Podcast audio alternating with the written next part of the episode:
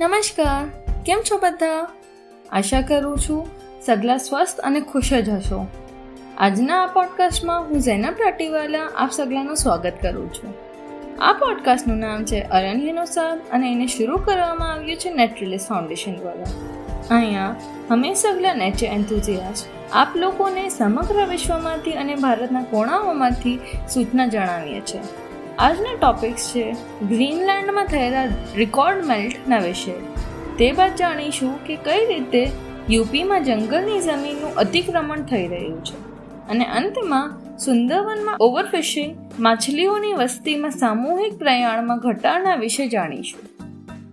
તો ચાલો, આજનો પહેલો ટોપિક શરૂ કરીએ. આજનો પહેલો ટોપિક છે ગ્રીનલેન્ડના રેકોર્ડ બ્રેકિંગ બરફના ઓગળવાના વિશે. બે હજાર વીસમાં બીસ ઓગસ્ટના રોજ આવેલી રિપોર્ટના મુજબ ગ્રીનલેન્ડે બે હજાર ઓગણીસમાં બરફ ઓગળવાનો રેકોર્ડ તોડ્યો હતો. બે હજાર ઓગણીસમાં વધારાની ગરમીના કારણે ગ્રીનલેન્ડે રેકોર્ડ તોડ બરફ ગુમાવ્યું છે. આટલું બરફ પીગળવું એ કેલિફોર્નિયાને વન પોઈન્ટ ફાઇવ મીટરથી વધુ પાણીમાં આવરી લેવા માટે પૂરતું છે. વીસ ઓગસ્ટના ગુરુવારે એક અધ્યયનમાં નોંધાયેલા સેટેલાઇટ મેઝરમેન્ટ્સ મુજબ બે વર્ષ પછી જ્યારે ઉનાળામાં બરફનું ઓગળવું નજીવું રહ્યું હતું ત્યારે પાછલા ઉનાળામાં ફાઈવ એટી સિક્સ અબજ ટન બરફ ગલન સાથેના તમામ રેકોર્ડને બિખેરી નાખ્યું જે વન ફોર્ટી ટ્રિલિયન ગેલન્સ પાણી છે નેચર કમ્યુનિકેશન્સ અર્થ અને એન્વાયરમેન્ટના એક અભ્યાસ અનુસાર બે હજાર ઓગણીસમાં બે હજાર તીનથી વાર્ષિક સરેરાશ ટુ ફિફ્ટી નાઇન અબજ ટનની ખોટ કરવા વધુ છે. અને બે હજાર બારમાં થયેલા પાંચસો અગિયાર અબજ ટનના જૂના રેકોર્ડને સરળતાથી ઓલંગે છે. અધ્યયનમાં એ પણ બતાવવામાં આવ્યું છે કે બીસમી સદીમાં ઘણા વર્ષો હતા જ્યારે ગ્રીનલેન્ડના બરફની માત્રામાં વધારો થયો છે. એવું જોવા મળે છે કે ગ્રીનલેન્ડ આઈસ શીટ ફક્ત ઓગળતી જ નથી, પરંતુ તેના કારણે તેમની આસપાસની શીટ્સ પણ વધુ ગતિએ ઓગળવાનું શરૂ કરી દે છે. ગયા વર્ષે ગ્રીનલેન્ડમાં બરફ ઓગળવાના કારણે વૈશ્વિક સમુદ્ર સપાટીમાં દોઢ મિલીમીટરનો વધારો થયો છે. તે એક નાનકડી રકમ જેવું લાગે છે, પરંતુ આપણા વિશ્વમાં તે ખૂબ જ વિશાળ છે, જે અભ્યાસ, સલેખક અને નાસાના બરફ વૈજ્ઞાનિક એલેક્સ ગાર્ડનરના જણાવવા મુજબ આશ્ચર્યજનક છે. અન્ય બરફની ચાદરો અને ગ્લેશિયરોના ઓગળવાથી પાણીમાં વધારો તેમજ તે સમુદ્ર સાથે કે જે ગરમ થવાથી વિસ્તાર કરે છે અને તે ધીમે ધીમે વધતા દરિયાની સપાટી, દરિયાકાંઠાના ફ્લડિંગ અને અન્ય સમસ્યાઓમાં ભાષાંતર કરે છે. ગ્રીનલેન્ડમાં સામાન્ય બરફ પીગળવાના રેકોર્ડ નાઇન્ટીન ફોર્ટી એટના સાલથી શોધી શકાય છે.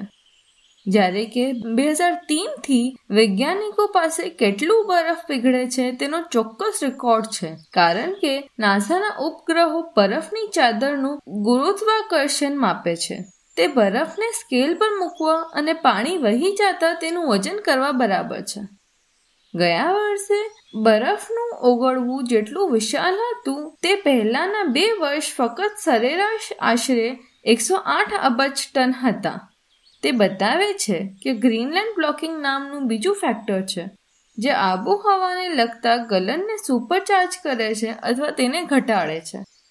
ઉનાળામાં ગ્રીનલેન્ડના વેધરમાં સામાન્ય રીતે બે ફેક્ટર્સ હોય છે. ગયા વર્ષે ગ્રીનલેન્ડ બ્લોકિંગ, જેનો અર્થ છે કે કેનેડા પર એક હાઈ પ્રેશર કે જે ઉત્તરીય જેટ સ્ટ્રીમને બદલે છે. ગરમ દક્ષિણ હવાને યુનાઇટેડ સ્ટેટ્સ અને કેનેડાથી ઉપર લાવ્યું અને ગ્રીનલેન્ડમાં પ્રવાહ થયું, જેના કારણે ગલનમાં વધારો થયો. ગ્રીનલેન્ડ બ્લોકિંગ કર્યા વિના બે હજાર સત્તર અને બે હજાર અઢારમાં ઠંડી આર્કટિક હવા ખુલ્લા સમુદ્રમાંથી ગ્રીનલેન્ડમાં વહેતી થઈ, જે ઉનાળાને માઇલ્ડર બનાવે છે. રૂથ મોટ્રમ કે જે ડેનિશ મેટ્રિયોલોજીકલ ઇન્સ્ટિટ્યૂટમાં બરફના વૈજ્ઞાનિક છે, એમ કહે છે કે આ વર્ષે ગ્રીનલેન્ડનું સમર મેલ્ટ એટલું તીવ્ર નથી, જેટલું તાજેતરના સમયથી સામાન્ય રહ્યું છે. તેણીએ ગણતરી કરી કે નાઇન્ટીન નાઇન્ટી વનથી ઉનાળામાં ગ્રીનલેન્ડ દરિયાકાંઠાના વિસ્તારોમાં સરેરાશ તીન ડિગ્રી તાપમાન છે. બે હજાર ઓગણીસીએ જે ઓલ ટાઈમ રેકોર્ડ બનાવ્યો છે, ખૂબ જ કન્સર્નિંગ છે. ગ્રીનલેન્ડમાં બે હજાર વીસ સુધીમાં સરેરાશ પરિસ્થિતિઓ જોવા મળી છે. તાજેતરના વર્ષોમાં જોવા મળતા બરફના મોટા પ્રમાણમાં થયેલા નુકસાનનું ઓવરઓલ અસર વિશ્વના નીચલા ભાગના વિસ્તારોમાં રહેલા લોકો માટે મોટી અસર પડી શકે છે. લીડ્સ યુનિવર્સિટીના પ્રોફેસર એન્ડી શેફર્ડ એ જણાવ્યું હતું કે બે હજાર ઓગણીસનું પરિણામ પુષ્ટિ આપે છે કે બરફની ચાદર સૌથી વધુ નુકસાનની સ્થિતિમાં પાછો ફર્યો છે, ખરાબ હવામાન વાતાવરણનું તાપમાન સાથે. આનો અર્થ એ કે આપણે ફક્ત ગ્રીનલેન્ડથી વૈશ્વિક સમુદ્ર સપાટીમાં એકવીસોના સાલ સુધી વધારાના દસ સેન્ટીમીટર અથવા તેની વધુની તૈયારી કરવાની જરૂર છે. અને તે જ સમયે આપણે નવી, સૌથી ખરાબ પરિસ્થિતિ વાતાવરણમાં વધારો કરવાની પરિસ્થિતિ શોધવી પડશે. કારણ કે ગ્રીનલેન્ડ પહેલેથી જ વર્તમાનને શોધી રહ્યું છે. જો ગ્રીનલેન્ડની બરફની ખોટ તેમના વર્તમાન માર્ગ પર ચાલુ રહે છે, તો આ સદીના અંત સુધીમાં દર વર્ષે વધુ પચીસ મિલિયન લોકો પૂરમાં આવી શકે છે. તાજેતરના મીડિયા અહેવાલોએ સૂચવ્યું છે કે ગ્રીનલેન્ડ કોઈ વળતર આવ્યો હોવાના તબક્કે પસાર થઈ શકે છે. કાર્બન ઉત્સર્જનના કારણે થયેલું ગ્લોબલ વોર્મિંગનું સ્તર વિશ્વમાં પહેલાથી જ પ્રતિબદ્ધ છે. એટલું કે તમામ ગ્રીનલેન્ડ ઓગળી જશે. ડોક્ટર સેલ્સગન કહે છે કે આ દ્રષ્ટિકોણ સાચી હોઈ શકે છે, પરંતુ ગ્રીનલેન્ડનું ભાગ્ય હજી આપણા હાથમાં છે. અમે ગ્રીનલેન્ડથી દરિયાઈ સપાટીના વધારાના દરની અપેક્ષા રાખીએ છીએ. અને જો આપણે વોર્મિંગ મર્યાદાથી નીચે રહીશું, તો ગ્રીનલેન્ડથી અચાનક દરિયાઈ સપાટીના વધારાનું જોખમ ખૂબ ઓછું થઈ જશે. આ બધામાંથી આપણને એક સંદેશ મળે છે કે જો આપણે સીઓ ટુના સ્તરને ઘટાડીએ, સાથે ગ્લોબલ વોર્મિંગને મર્યાદિત કરીશું, તો નજીકના ભવિષ્યમાં ગ્રીનલેન્ડમાં જંગી યોગદાન માટેનો જોખમ પણ ઓછો થશે. અને આપણે હવેથી આ વ્યક્તિગત સ્થળની શરૂઆત કરવાની જરૂર છે. આગળ વધતા આજનો બીજો ટોપિક શરૂ કરીએ. આપણે હંમેશાથી એ હકીકત જાણી હતી કે વધતી વસ્તી રાષ્ટ્રમાં સંસાધનોની ઉપલબ્ધતાને પ્રતિકોણ અસર કરે છે. વસ્તીમાં વધારાનું પ્રેશર અને ગરીબીએ વધુમાં જંગલ ભૂમિના અતિક્રમણને ઉત્તેજિત કર્યું છે. વધતી વસ્તી સાથે જમીન ખોરાક અને અન્ય નિર્વાહજન્ય ઉત્પાદોની માંગ વધે છે. ભારત સહિત જુદા જુદા રાષ્ટ્રમાં જંગલ ભૂમિના અતિક્રમણની કલ્પના ઘડવાનું આ મુખ્ય કારણ છે. વન અતિક્રમણના પરિણામે ઘણા વન વિસ્તારોમાં વન્ય પ્રાણી પ્રજાતિઓનો ઘટાડો થયો હતો. યુપીમાં વન અતિક્રમણનો આવો જ એક કિસ્સો તાજેતરમાં એનટીસીએ દ્વારા પ્રકાશમાં આવ્યો છે. નેશનલ ટાઈગર કન્ઝર્વેશન ઓથોરિટી, એનટીસીએએ, તાજેતરમાં યુપી સરકારને દાખલ કરેલી ફરિયાદ અંગે અહેવાલ રજૂ કરવા જણાવ્યું હતું. જેમાં ખાનગી ખેલાડીઓ પર નકલી માલિકીના દસ્તાવેજોનો ઉપયોગ કરીને અને આશરે બાર હજાર એકર જંગલની જમીનને અતિક્રમણ કરવાનો આરોપ મૂકવામાં આવ્યો છે. જેનો ભાગ ઉત્તરાખંડમાં કોર્બેટ નેશનલ પાર્ક અને રાજાજી નેશનલ પાર્કની સરહદે આવેલા નિર્ણાયક વન્ય પ્રાણી કોરિડોર તરીકે કામ કરે છે. આ કોરિડોરમાં વાઘ અને હાથી સહિતના પ્રાણીઓનો વારંવાર પસાર થતો હોવાનો રેકોર્ડ છે. યુપીમાં વન્ય જમીનને સુરક્ષિત રાખવાનો ખાનગી કંપનીઓ પર આરોપ લગાવનાર વકીલ ગૌરવ બંસલે ફરિયાદ નોંધાવી હતી. મોફેક હેઠળની કાયદાકીય સંસ્થા એનટીસીએનના સંબંધિત અધિકારીઓને આ બાબતની તપાસ કરીને યોગ્ય કાર્યવાહી કરવા સૂચના આપી છે. યુપીનો વન અતિક્રમણ કેસ ફક્ત આ રમતનો ટ્રેલર છે, જે આખા દેશના કોણાઓમાં વર્ષોથી ચાલી રહ્યું છે. ગયા વર્ષે સરકારી ઓફિસના એક સ્ટેનોગ્રાફરે જાતે જ ખુલ્લું પાડ્યું હતું કે કેવી રીતે યુપીના બાર વિવિધ ગામોની આસપાસના જંગલને ખાનગી ખેલાડીઓને સ્થાનાંતરિત કરવામાં આવ્યા હતા. જેના મોટાભાગના લોકો પંજાબ આસામ અને રાજસ્થાન વગેરેના બહાર ઉદ્યોગપતિ હતા. હજી બી આ જુગાડની રમત ચાલુ જ છે. ભૂતકાળની ઘટનાઓને યાદ કરતા હોવા તમને બધાને બે હજાર પાંચના વર્ષમાં થયેલા સરિસ્કા ટાઈગર રિઝર્વના જંગલ ભૂમિના અતિક્રમણથી વાકેફ હશો જ. આ જંગલની જમીનને બનાવટી દસ્તાવેજોનો ઉપયોગ કરીને લોકોએ ઘણા આશ્રમો અને અન્ય રચનાત્મક સ્થળોમાં ફેરવી દીધી હતી. આ અતિક્રમણના પરિણામે સરિસ્કા ટાઈગર રિઝર્વે તેના બધા વાઘ ગુમાવી દીધા, જે તેના જંગલમાં રહેતા હતા. અને રણથંભોરના વાઘોને આ વિસ્તારમાં રીઇન્ટ્રોડ્યુસ કરવામાં આવ્યા એવી પરિસ્થિતિ આવી ગઈ ત્યાં સુધી સરકાર નિષ્ક્રિય હતી. આજે પણ આ વિસ્તારમાં ફક્ત પંદર વાઘો નોંધાયેલા છે, જેની વસ્તી ઘટવાનો એક મુખ્ય કારણ અતિક્રમણ છે. દર વર્ષે સરકાર વાઘની સુરક્ષા માટે બજેટ રજૂ કરે છે. આ બધા કાગળો પૈસાના હિસાબ ધરાવે છે, પરંતુ આ કાગળોથી જમીનના વાસ્તવિકતા ઘણી દૂર છે. મધ્યપ્રદેશ પાંચ લાખ ચોત્રીસ હજાર સાતસો સત્તર હેક્ટર જંગલની જમીન સાથે અતિક્રમણ લિસ્ટના ટોચ પર છે. ત્યારબાદ આસામમાં તીન લાખ સત્તર હજાર બે હજાર બસો પંદર હેક્ટર અને ઓડિશામાં સેવન્ટી એટ લાખ પાંચસો પાંચ હેક્ટર આવે છે. બે હજાર સત્તરમાં રજૂ કરાયેલા ઇન્ડિયા સ્ટેટ ફોરેસ્ટની રિપોર્ટ મુજબ ભારતમાં જંગલ આશરે seventy eight thousand two thousand two hundred and seventy three square kilometre જમીન આવે છે. તે ભારતના કુલ જમીન ક્ષેત્રોના એકવીસ ટકા છે. આ આંકડાને લગતી એક રસપ્રદ તથ્ય, ખુદ સરકારે અઠાર ડિસેમ્બર બે હજાર સત્રના લોકસભા સત્રમાં આ જંગલની જમીનના લગભગ તેરા લાખ એકસઠ હજાર ટુ ફોર્ટી એટ હેક્ટર અતિક્રમણનો દાવો કર્યો હતો. આ રાષ્ટ્રની રાજધાની દિલ્હીના વિસ્તાર કરતાં નવ ગુણા વધારે છે. આ ડેટા વન વિભાગની સિસ્ટમની નિષ્ફળતા જાહેર કરે છે. આ આંકડા વર્તમાન દેશના આંકડાકીય સત્ય છે. જ્યારે અતિક્રમણની આ વાર્તા આ વિસ્તારથી દેખવામાં આવે, ત્યારે કોઈ વ્યક્તિ તેમનું ગૂગલ યા યુટ્યુબ શોધી શકે છે અને તમે દરેક આગલા જંગલ અથવા સુરક્ષિત જમીનની આસપાસ વન અતિક્રમણના જુદા જુદા કિસ્સાઓથી છલકાઈ શકો છો. આવી બધી પ્રવૃત્તિઓ સરકારના નાક નીચે જળવાઈ રહી છે. વન અને વૃક્ષોનો આવરણને વિસ્તૃત કરીને વધારાના કાર્બન સિંક બનાવવાની ભારતની પ્રતિબદ્ધતા લગભગ અશક્ય લાગે છે. આજનો છેલ્લો ટોપિક છે સુંદરબનમાં ઓવરફિશિંગ, માછલીઓની વસ્તી અને સામૂહિક પ્રયાણમાં ઘટાડો. સુંદરવને વિશ્વના સૌથી મોટું મેંગ્રોવ જંગલ છે, જે બંગાળની ખાડી પર બ્રહ્મપુત્ર, ગંગા અને મેઘના નદીઓના ડેલ્ટા પર સ્થિત છે. તેને યુનેસ્કો દ્વારા વર્લ્ડ હેરિટેજ સાઇટ તરીકે નામ આપવામાં આવ્યું છે, જે ભારત અને બાંગ્લાદેશના દરિયાકાંઠે ફેલાયેલું છે. આ સ્થળ ભારતીય નદીઓ અને ખાડીઓના જટિલ નેટવર્ક દ્વારા ઇન્ટરસેક્ટેડ સોલ્ટ ટોલરન્ટ મેંગ્રોવ જંગલોના નાના ટાપુઓના ક્લસ્ટર દ્વારા બનાવવામાં આવ્યું છે અને જે વિવિધતાનું એક અપવાદરૂપ સ્તર ધરાવે છે.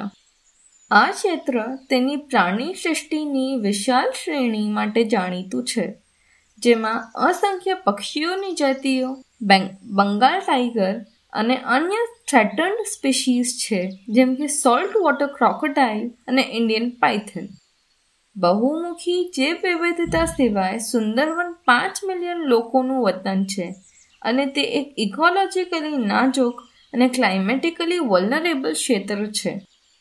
સુંદરવનમાં રહેતા લોકો મુખ્યત્વે મત્સ્ય ઉદ્યોગ પર નિર્ભર છે, જેના પર લાખો લોકોની આજીવિકા નિર્ભર છે.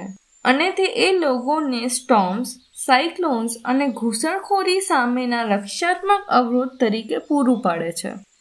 છેલ્લા કેટલાક વર્ષોથી આ વિસ્તારમાં હવામાનની ઘણી ઘટનાઓનો સામનો કરવો પડી રહ્યો છે. બે હજાર સાતમાં સાયક્લોન સાઇડર એ ચાલીસ ટકા નુકસાન કર્યું હતું. તે બાદ બે હજાર નવમાં સાયક્લોન આઈલાએ ભારે જાનહાનિ સર્જાઈ હતી. ફરી બે હજાર ઓગણીસમાં સાયક્લોન બુલબુલ આવ્યું હતું, પરંતુ સાઇડર અને આઈલા જેટલું નુકસાનદાયી નહોતું. આ પછી મઈ બે હજાર વીસમાં સુપર સાયક્લોન અમ્ફાન દ્વારા શાબ્દિક રીતે વિનાશ, ભારે નુકસાન અને જાનહાનિ સર્જાઈ હતી. જેમ તમે જાણો છો, વિશ્વની અડધી વસ્તી પ્રોટીનના મુખ્ય સ્ત્રોત તરીકે માછલી પર આધારિત છે. વધતી વસ્તી સાથે વિશ્વભરમાં માછલીઓની માંગમાં વધારો થતો રહે છે, જેનો અર્થ છે કે વધુ વ્યવસાયો અને નોકરીઓ તેના પર નિર્ભર છે.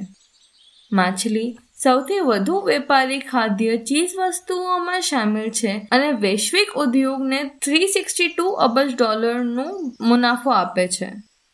મોટા પ્રમાણમાં વિકાસશીલ દરિયાકાંઠાના સમુદાયોના લાખો લોકો તેમની આજીવિકા માટે માછીમારી ઉદ્યોગ પર આધાર કરે છે.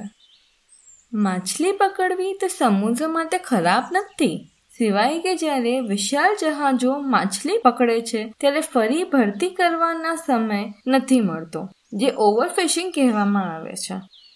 સેન્સર્સ અને રેડર્સ સાથે વિદેશથી ટ્રોલર્સ અને સુપર ટ્રોલર્સ જેવા વિશાળ જહાજો સમુદ્રમાં ગેરકાયદેસર માછીમારી કરી રહ્યા છે, જેમાં નાના ડાયામીટરની જાળનો ઉપયોગ કરીને જુવેનાઇલ માછલીઓને પકડવામાં આવે છે, જેનાથી તેમની વસ્તીમાં ઘટાડો થાય છે.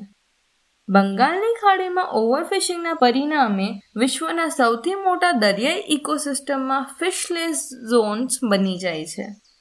માછલીની મોટા ભાગની જાતિઓની સંખ્યામાં મોટો ઘટાડો જોવા મળે છે અને કેટલીક તો નજીકમાં લુપ્ત પણ થઈ શકે છે.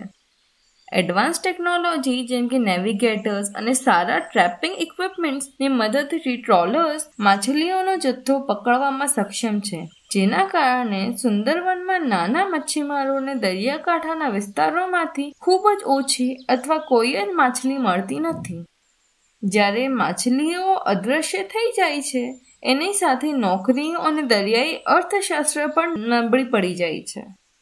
તેમ છતાં, સાયક્લોન્સ અને માછલીને ઘટાડતી બાબતો ખૂબ જ કન્સર્નિંગ છે, પરંતુ સમુદ્રની સપાટીમાં વધારો થવાનો કારણે સમુદ્રના આશરે જમીનો અને મકાનોનો ઘેરી લેવાની આશંકા પણ છે. આ બાબતોની સ્થિતિ જોતા, ડૂબતા ટાપુઓમાંથી સ્થળાંતરનો દર માસ એક્ઝોડસ ઇમિગ્રેશન અને મુવમેન્ટને ઉત્તેજિત કરી રહ્યો છે. દરેક અન્ય ઘરના માણસો દક્ષિણમાં કેરેલા, કર્ણાટક અથવા તમિલનાડુ જેવા પશ્ચિમી દેશોમાં મજૂરો અથવા મચ્છીમારો તરીકે નોકરી કરવાની શોધમાં ઘર છોડી રહ્યા છે. અને ફક્ત તહેવારો દરમિયાન જ પાછા આવે છે અથવા જ્યારે કે સાયક્લોન્સ દ્વારા તેમના મકાનોનો નાશ થઈ જાય છે. સાયક્લોન્સના કારણે સુંદરવનમાં ખેતીની જમીન ખૂબ જ ખારા સમુદ્રના પાણીથી છલકાઈ હતી. જે જમીનને ખેતી માટે એકદમ નકામો બનાવી દીધી હતી.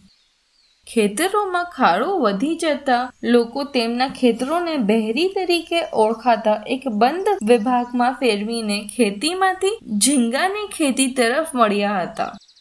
આ બહેરી નહેરો સાથે જોડાયેલા છે, જે ઝીંગાના કલ્ટિવેશન માટે યોગ્ય નદીઓમાં ખુલે છે. પરંતુ કન્ટિન્યુઅસ સાયક્લોન્સ આવવાના કારણે બહેરીની ખારાશ ખૂબ વધી ગઈ હતી અને તેને ઝીંગાના કલ્ટિવેશન માટે પણ અયોગ્ય બનાવી દીધું હતું. બીજી બાજુ, તે ટેનરીઝ એટલે કે ચામડા બનાવવાની ફેક્ટરીઓ, વસ્ત્રો, પ્લાસ્ટિક અને કાચની ફેક્ટરીઓ સહિત વિવિધ ફેક્ટરીઓમાંથી મુક્ત થયેલા અનટ્રીટેડ ઇન્ડસ્ટ્રીયલ એફ્લુઅન્સને સુંદરવનમાં ઉત્તરીય ભાગમાંથી એકત્રિત કરે છે. સામાન્ય રીતે બે અથવા ત્રણ વર્ષ દરમિયાન ખારાશ સામાન્ય થઈ શકે છે. પરંતુ નદીના પ્રદૂષણમાં વધારો ઝીંગાના કલ્ટિવેશન માટે સંપૂર્ણ સ્થિતિને ફરીથી ઉપયુક્ત બનવા દેતું નથી. નદીનું દૂષિત પાણી તેમના પાક, માછલીઓ અને ઝીંગાને બરબાદ કરી રહ્યું છે અને બાળકોમાં હેલ્થ પ્રોબ્લેમ્સનું કારણ બને છે.